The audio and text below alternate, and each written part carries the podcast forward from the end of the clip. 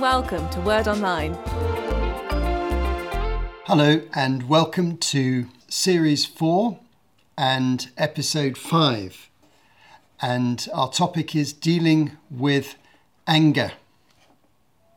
If you've been following the episodes in Series 4, you'll know that we are studying the Sermon on the Mount. We are looking at Matthew chapters 5, 6, and 7, which is a substantial bulk of teaching that Jesus delivers on one occasion when he is part of the way up a, a mountainside. He's got a large crowd in the background, but he's addressing his teaching particularly to his disciples. He's just appointed his 12 apostles, and there are many other disciples too. He's moved now to a new phase of ministry where he's trying to form the Christian community by showing the lifestyle that it will live. So the Sermon on the Mount is essentially about Christian discipleship lifestyle. And in the previous episodes, we've looked at a number of important issues which you just need to keep in mind. Luke's version of this sermon of Jesus, this teaching of Jesus, appears in Luke chapter 6, and there's a separate section there, the section entitled Blessings and Woes, in which he explains that opposition and persecution is very likely to come to his followers and to encourage them to find a sense of blessing in knowing God's presence and God's promise for them, even when they're experiencing hardships and difficulties. And then moving to Matthew's account, in our second episode, we looked at the Beatitudes, the inner attitudes of character that underlie Christian discipleship. And we noted, as a matter of interest, that Jesus starts with character and attitude, the inside of us, as it were, the inner life, rather than defining outward things that we must do. And we'll find this same pattern in, in the teaching we're going to look at today, where the inner attitude turns out to be more important than just the outer action. Then we continued in our study and we saw the two images or metaphors Jesus uses of his disciples as the salt of the earth or the light of the world.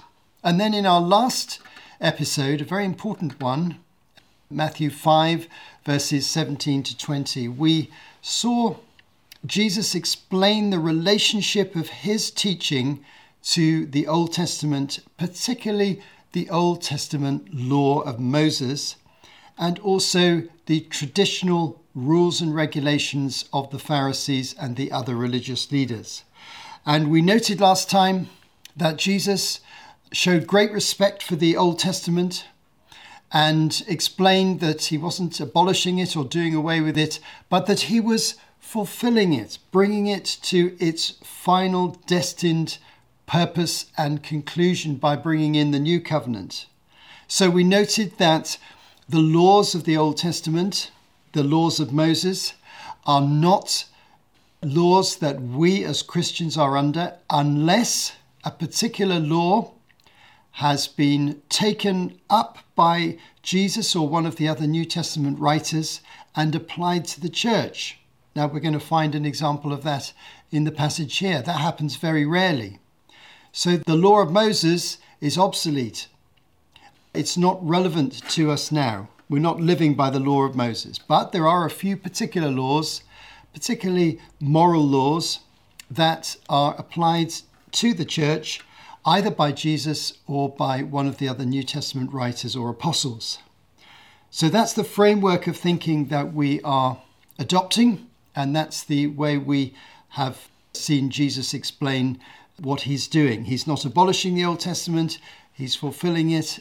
And he basically said that all the outward religious laws of the Jews, and there were hundreds of laws at the time, would never be enough to enable people to find salvation and to enter into the kingdom of heaven. That's a very remarkable thought. And it goes against all of human thinking because almost every religious tradition is based on the idea that if you fulfill enough of the religious duties of that particular religion, it will bring you some form of salvation now or in another life after this one. Jesus tells us something very different. He shows us that the basis of salvation is never going to be in religious duties and following laws. It's going to be in God's grace and in your faith in believing in Jesus' death on the cross and the forgiveness that he offers you through it. However, Jesus at the same time makes it clear that his followers will actually have a moral life which is deeper, more profound than those of the Pharisees and the other teachers who had hundreds of religious rules to guide them. And he's now going to explain this fully in the passage that we're going to study. But let me just go back to the previous verse, Matthew 5:20. For I tell you that unless your righteousness surpasses that of the Pharisees and the teachers of the law, you'll certainly not enter the kingdom of heaven. So, something deeper than just obeying the rules and regulations of Judaism was needed. And that deeper reality he now begins to describe. And he's particularly dealing with the issue of anger in the next few verses, which are our passage for today. And it's Matthew 5, verses 21 to 26. You've heard that it was said to the people long ago, You shall not murder, and anyone who murders will be subject to judgment. But I tell you that anyone who is angry with a brother or sister will be subject to judgment. Again, anyone who says to a brother or a sister, Raca, is answerable to the court and anyone who says, You fool, will be in danger of the fire of hell. Therefore, if you're offering your gift at the altar and there remember that your brother or sister has something against you, leave your gift there in front of the altar. First, go and be reconciled to them. Then come and offer your gift. Settle matters quickly with your adversary who is taking you to court. Do it while you are still together on the way, or your adversary may hand you over to the judge, and the judge may hand you over to the officer, and you'll be thrown into prison. Truly I tell you, you'll not get out until you have paid the last penny. Let's go back to the beginning of this passage in order to try and understand its meaning more clearly. The topic appears to be murder, but it turns out to be anger. Verse 21 You've heard that it was said to the people long ago, You shall not murder, and anyone who murders will be subject to judgment. Now we need to pause here and just analyze that statement. Because in that quotation, you shall not murder, and anyone who murders will be subject to judgment, there are two statements put into one that have two very different sources, and this is a key to understanding what Jesus is getting at. The first phrase, you shall not murder, is a direct quotation from the Ten Commandments. But the second phrase, and anyone who murders will be subject to judgment, is a saying of the Jews. And the two were added together by the Jews in that traditional statement there. So we need, first of all, to be aware that it's the first half of the quotation that is literally the Word of God. It comes from Exodus 20. Now, clearly, as Jesus is teaching on this, we realize that he goes much beyond the action of murder and he goes much deeper into the human heart. We're coming to that in a minute. But first of all, let's just go back and have a little bit of thought about the Ten Commandments themselves. I'm going to go back into Exodus 20, where the Ten Commandments first appear. They also appear and are reiterated by Moses 40 years later in Deuteronomy 5. But the first statement of them is here in Exodus 20. And the first three commands are about how we relate to God and honour Him, having no other God, not having an image, and not misusing His name. Those are the first three commands. The fourth commandment we've looked at in other episodes in series three, which is the commandment about the Sabbath. And then the fifth commandment onwards, these are commands about practical living in community. They're about social stability.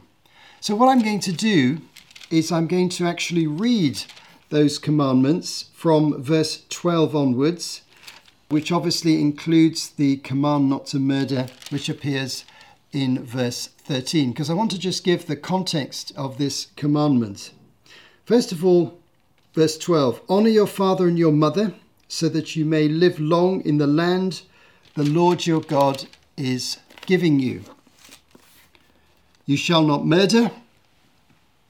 You shall not commit adultery. You shall not steal. You shall not give false testimony against your neighbor. You shall not covet your neighbor's house. You shall not covet your neighbor's wife, or his male or female servant, his ox or donkey, or anything that belongs to your neighbor. Now, these commands are to create a just and a stable society. First of all, the honouring of parents is given as an important principle. And then come commands that become relevant for us because they're reiterated in the Sermon on the Mount. We have, You shall not murder, and then you shall not commit adultery. So the commandment not to murder is to preserve the sanctity of life because human life comes from God. We are made man and woman in the image of God according to Genesis chapter 1. And murder is prohibited in Israel. An individual cannot take the law into their own hands and kill another individual.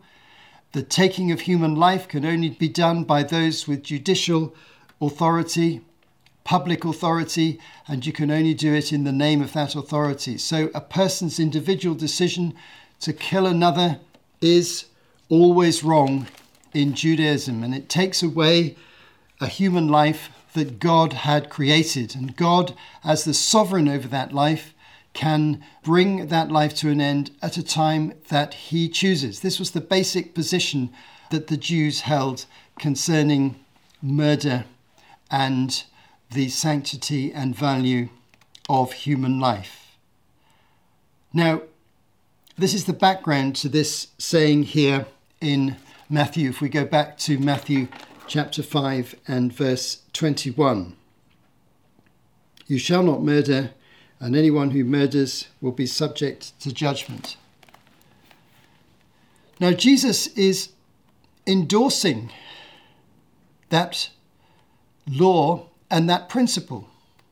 So, here's an example of something in the Old Testament that is taken forward into the New Testament, and it becomes as relevant to us as Christians as the command was to the Jewish people under the Old Covenant because it was given in the law of Moses. But its relevance to us is defined by the fact that Jesus reiterates it and applies it to his disciples.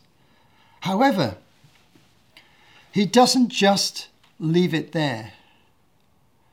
He adds this interesting phrase, but I tell you. So he takes an Old Testament law and he deepens it. He goes inside the human heart. Because we all know that murder, that is the intentional killing of another person, not the accidental killing, the intentional killing involves attitudes of anger and hatred and opposition to that person that are very deep rooted in the individual. Otherwise, they wouldn't take such a drastic action. But I tell you that anyone who is angry with a brother or sister will be subject to judgment. And Jesus goes on and explains, you know, even cursing people, calling them a fool, is a risky thing to do if it's an expression of a heart attitude that's a continuous heart attitude. So basically, Jesus in these verses identifies two underlying issues. One is a state of ongoing anger. And the second one is an attitude of contempt for other people. And he warns that these attitudes in themselves will ultimately bring about the judgment of God. People will be in danger of the fire of hell if they continue in these attitudes. So they are completely inappropriate for the Christian disciple. Now, for Christian disciples, when you say to them, well, you're not allowed to murder anyone else, we would say, yeah, well, we understand that. We have absolutely no intention or inclination to do that whatsoever. And for most of us, we can say that for most of our lives. It just doesn't come into our thinking for all sorts of obvious reasons. But if we then asked ourselves the question, do we have a state of ongoing anger? Do we have an attitude of contempt? For other people, we're willing to curse them and look down on them and dismiss them, then that's a much more difficult issue to deal with for us, much a harder question for us to answer, isn't it? Because this is about ongoing heart attitudes. And Jesus then uses two illustrations to indicate the sort of thing we should do if we have these angry and negative attitudes towards other people. First of all, he illustrates it from the Jewish temple. Now, all Jewish men had to go up to the temple to make sacrifices. There were three main feasts or festivals in the year Passover, Pentecost, and Tabernacles, and they would go up as often as they could. Women often came with them, but it was the obligation of men to represent their families and to make sacrifices there. And so they would all have in mind this experience of making a sacrifice at the temple. This is a very religious moment for them, one of great personal sacrifice because they've either bought with money or bought with them an animal from their flock, which they're going to allow to be sacrificed, something like a goat or a sheep, to be sacrificed in the temple. And they're giving away the value of that animal, which was very valuable in those days, in order to worship God. And they're going to come and they're going to pray to Him and they're going to pray in the temple, take time away from work to worship God and try and deal with the sins in their lives. That was their mindset. And Jesus said, even though you're doing something as important as that, if you're on the way to the temple, you're just about to make the sacrifice, and you realize you've upset somebody else, they're really upset with you. You know it's your fault because the fault of the person in the temple is implied by the story, the way it's told, you're at fault, then it's more important to deal with that issue than to carry out a religious sacrifice. And the fault there is probably the fault of anger. There's probably been some arguments and disputes, some breakup of a relationship, some controversy, you've said some harsh things, you've expressed angry attitudes, maybe you've criticized maybe you've said you fool to somebody or something worse than that. We can all imagine what that might be in our own languages. But in that situation, Jesus is basically saying the religious action you're carrying out is far less important than what's going on inside you. You need to sort it out. And interestingly enough, quickly.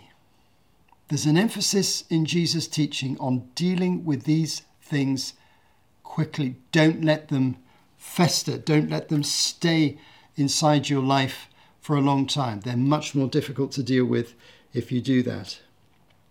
And he takes the second example from the Jewish religious courts that met up and down the country. And he imagines a situation where you have fallen out with somebody Maybe you've expressed anger to them. Maybe you've cursed them in a similar way to Jesus described in the earlier verses. And you're going with this adversary who's bringing a case against you in the court for the things you've done and said, and maybe some other actions that have taken place alongside your anger, because anger usually leads to other actions, and all sorts of negative things follow anger, as we all know. And Jesus said, if you're going to the court, don't wait till you get before the judge and get condemned and judged and maybe end up in prison with a fine to pay. No, be reconciled. Ask for forgiveness, change your attitude, give up your anger, give up your judgmental attitudes. So, two very vivid examples from everyday life that everyone who heard Jesus say this would relate to. They'd all been to the temple, they'd all experienced the local courts and seen people going to the local courts. That is not where they wanted to be. So let's try and make some applications for ourselves. Let's reflect on this, find some helpful reflections, and make some applications that we can uh, find helpful. First thing to notice is that anger is a very powerful emotion. I don't need to tell you that. You know that from your own experience. But Jesus is quite clear in underlining this reality. Anger is very powerful and it leads to fairly drastic outcomes usually. And not only is anger a powerful emotion, but it needs to be overcome. Anger is almost always based on negative things within ourselves. And we have to deal with it quickly. Jesus implies here that you need to go and apologize to people if you've become angry and started shouting at them or done other negative things towards them. Go and apologize and seek forgiveness and reconciliation. Wow, that's a difficult thing to do, isn't it? When we get angry. But it's part of Christian discipleship. Now, the other person may not receive your apology, that's their responsibility. You have no responsibility for how they respond, but you do have a responsibility for taking the issue to them. The other thing that emerges from here is the fact that it's actually God who is the judge. Now, if people have wronged you and it makes you angry, I can understand that. It's happened to me many times. It's happened to you probably many times. And some of those things can be incredibly painful and deep. They can have a big influence on your life. I'm not trying to minimize all that. But God is the judge. And He always will deal with people and hold them accountable for the things that they have done on the day of judgment. You can be sure of that. No one will be able to avoid the penetrating gaze of the Lord Jesus Christ on the day of judgment, who knows everything. Our whole lives are open to him. We hand that responsibility over to him. But what we don't want to do as Christians is to allow anger to remain with us and to then start contaminating our lives and to contaminating other people. So, I want to just draw your attention to an important passage that Paul writes in Ephesians 4, verses 26 and 27. He's here talking about how Christians in Ephesus should conduct their lives. He's being very practical. And he says, in verse 26 In your anger, do not sin. Do not let the sun go down while you're still angry. And do not give the devil a foothold. Deal with anger immediately through repentance and through self awareness, where anger is driving you forward, and through forgiveness know, forgiveness has a tremendous power to break the strongholds of anger in our lives. And the risk is that if we remain angry, we give the devil a foothold. This expression suggests that the satanic forces of darkness want to exploit the weaknesses of Christian disciples, and anger and hatred and judgmental attitudes towards other people are an area that they will exploit. They'll magnify the issue within us and make it one that makes our discipleship unfruitful unless we deal with it. And so, anger and unforgiveness undermine the reality of Christian discipleship. And so we need to ask ourselves the question, the practical question as we come to the end of this session well, what's the application to me? What's the application to you? I don't know your life circumstances. I do know that some of you listening to this will have had incredibly painful life circumstances where you have suffered a lot at the hands of other people. I respect that. I take it seriously. But still, I believe that the way forward for us as Christians is to forgive and to break the control of a simmering anger.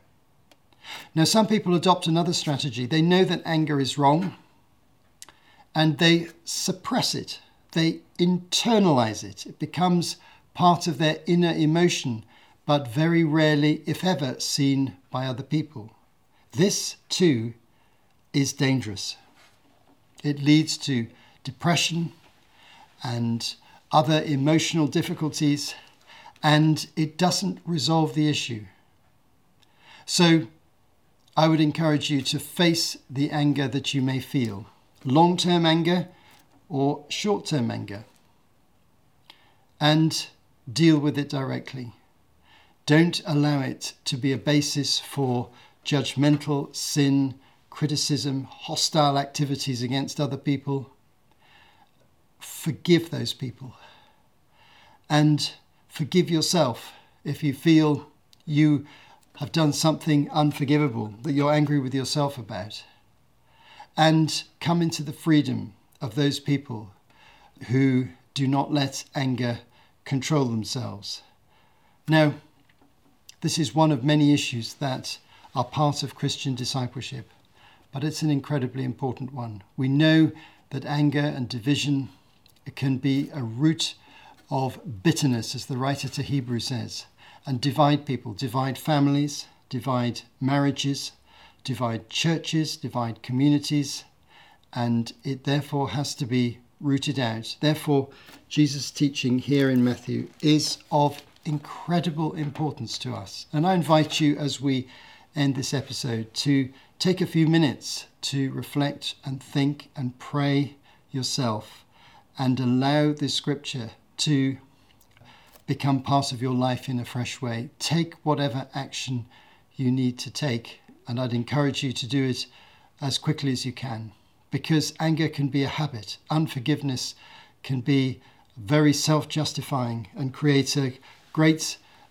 pattern of self justification and self pity within the human person. And so that is not part of Christian discipleship. We can be free of all that. And I've known that freedom in my own life. It is a wonderful, liberating freedom. And it takes ourself out of the center. We, we need to put Christ in the center of our lives. Our own self justification is not important. His glory is very important. So let's glorify Him by dealing with this issue in our own lives and allowing the Sermon on the Mount to transform us as it has the power to do. You have been listening to Martin Charlesworth for Word Online. To find out more, visit wordonline.org.